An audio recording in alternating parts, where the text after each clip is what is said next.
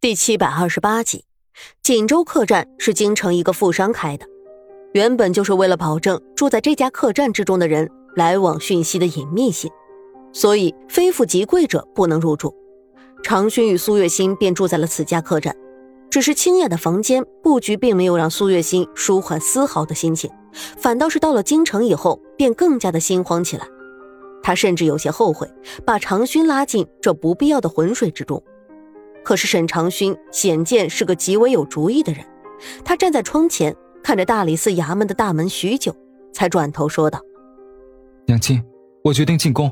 父亲留下来的那些人传出来的消息都是零零碎碎的，如果我们想探知父亲被下狱的真相，就要最接近这个权力的中心。”苏月心腾的一下子站起身来说道：“不行，我不允许你冒险。长勋，且不说你应该如何进宫面见皇上。”单单就说当初，我跟你父亲是多艰难才离开那个鬼地方，你就应该知道，这个地方不是什么好地方。沈长勋从窗边走到了桌前，倒了一杯茶，递给了苏月心。温热的茶杯握在手里，让人的心情稍稍的安定了些。而沈长勋不知道的是，沈宁的圣驾在这个时候从万寿山回到了皇宫，因为好玩。或者不想看那么多大臣虚情假意的跟自己胡乱跪拜，所以并没有清路，也没有通知任何人，只是悄悄的一辆马车，周围跟着五六个武功高强的侍卫进了城。走到昌乐路上的时候，随身的小黄门正站在一边来往的瞧着，而后马车停了下来，只见小黄门说道：“爷，您慢着点儿。”沈宁扶着小黄门的手。掀起帘子站了出来，刚想说话，不经意间抬头却愣在了那里。爷，爷，小黄门有些犹疑，不知道这位善变的帝王又发现了什么新东西玩意儿，才会如此痴迷。他悄悄地顺着沈宁的视线瞧了过去，也愣在了那里。那是一个怎样风华绝代的女子？闭月羞花，沉鱼落雁？不，都不是。是一种芙蓉花开到极致的娇容艳丽，带着几分凌厉和妩媚，各种风情竟然就这样奇异的糅合在了一个人的身上。只是那个女子只是在窗口站了一瞬，便转身离去了。看清楚了，沈宁的阴沉的声音在小黄门的耳边响起的时候，让他浑身打了一个激灵，而后连忙想跪地求饶：“不许跪！这满大街的人。”你想让他们都看出来我是谁吗？沈宁一把拉住他，眼睛里满是阴翳。看清楚了没？去，给我打听清楚住在那里的女子的消息，朕要她。沈宁说罢，只觉得满街上都是尘土，像是看惯了世上最洁白的雪之后，便再也没有任何兴致去看其他东西一眼了。马车扬尘进宫，小黄门抬眼看了一眼这家客栈。锦州客栈，这是陈大人的门客开的客栈啊！他擦了一把头上的汗，决定先进去打探一下情况。沈宁回宫之后，并没有第一时间去后宫找萧天雪，但是宫里面的人早已经将消息传了过去。你是说，皇上回宫之后，一个人在乾清宫？是。报信回来的宫女头垂得很低。毕竟萧天雪的脾气怪异，已经不是一两天了。尤其是这段时间，皇上离宫，王爷被下狱之后，娘娘的脾气就越来越难以琢磨。前些天的时候，两个歌女在后花园，因为争夺凉亭里面谁坐在更加靠窗的位置而起了争执，却没想到最后都被萧天雪以轻描淡写的一句“杖毙”盖过，两条活活的人命就这样葬送。一时间，宫里面风声鹤唳。每个人都战战兢兢，生怕自己一个不对，一个不是，就会保不住自己的命。萧天雪挑了挑秀眉，摆摆手，不耐烦地说道：“废物一个，什么东西都打探不出来。”那宫女如获大赦，连忙退了下去。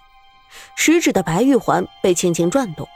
萧天雪问着站在身边的贴身宫女平儿：“你觉得？”皇上是气恼我吗？平儿知道萧天雪的习惯，陷入犹豫和怀疑的时候总是会转动自己的指环。现在冷静思索了一下，说道：“奴婢觉得不是气恼，皇上现在还是少年人心性呢，兴许是被那些朝臣和不知好歹的王爷气到了。少年心性，哼，他都多大了，还少年？就是因为这样，他才坐不稳这个位置。”说着，站起身来，走吧。他不来见我，那我就去见他。锦州客栈，吭吭，门外传出了敲门声。沈长勋警惕的拿起桌子上的短匕首，上前去问道：“是谁？”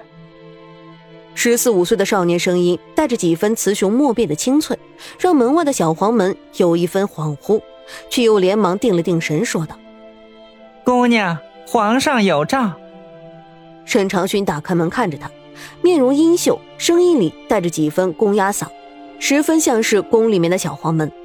但是这样平白无故的说皇上有诏，难道说皇上已经知道了自己的底细？虽然说自己的身份在沈家并没有公开过，但是或许以沈宁对父亲的忌讳，早已经探查到了自己的身份。为什么会传召我？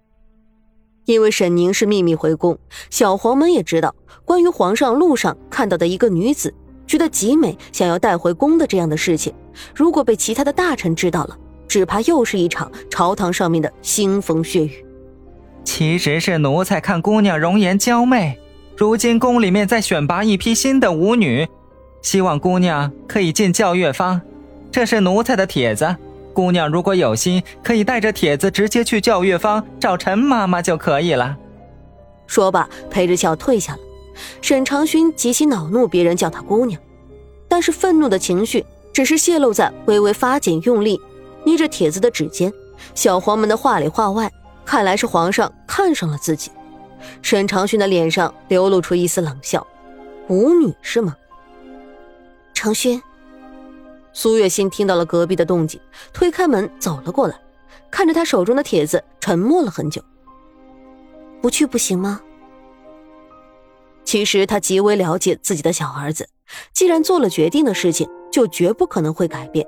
从小倔强到大，只可恨我现在没办法立刻获得那个狗皇帝的信任，不然父亲现在一定不会在牢里面受苦了。这个教月芳，我去定了，母亲。你在这里安心的等着，我会带着父亲，我们一块儿回家。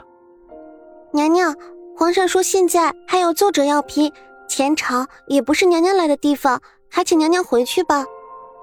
萧天雪是第一次在沈宁这里吃了闭门羹，她的怒气写在脸上，细长的眉毛一挑，眼底满是睥睨的神情。